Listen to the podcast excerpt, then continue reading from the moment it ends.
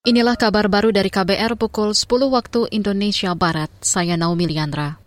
Saudara Dewan Perwakilan Rakyat DPR hari ini akan menggelar rapat paripurna untuk mengambil keputusan terkait pengesahan rancangan Undang-Undang Kesehatan. Rapat diagendakan akan digelar pada pukul 12.30 waktu Indonesia Barat. Sejauh ini terdapat dua fraksi menolak, yakni PKS dan Demokrat, sementara tujuh fraksi lainnya sepakat.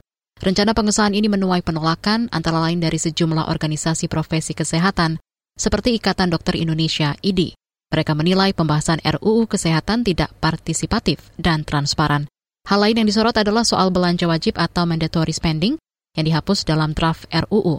Rencananya sejumlah organisasi tersebut juga akan menggelar aksi demo menolak pengesahan RUU Kesehatan di depan gedung DPR hari ini.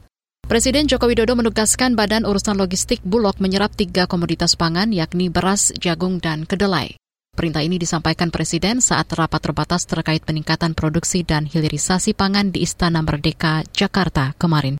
Usai rapat, Kepala Badan Pangan Nasional Bapanas Arief Prasetyo Adi menjelaskan apa saja perintah Jokowi. Kalau jagung lebih banyak untuk makan, jadi food and feed. Kalau pangan buat kita tuh food, kalau feed itu seperti jagung, karena jagung ini akan berpengaruh kepada harga ayam dan juga harga telur.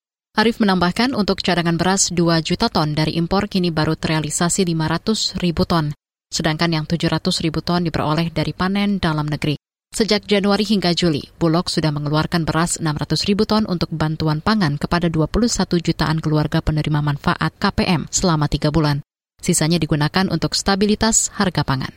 Kita ke lantai bursa, indeks harga saham gabungan IHSG pagi ini dibuka naik 0,14 persen ke posisi 6.731.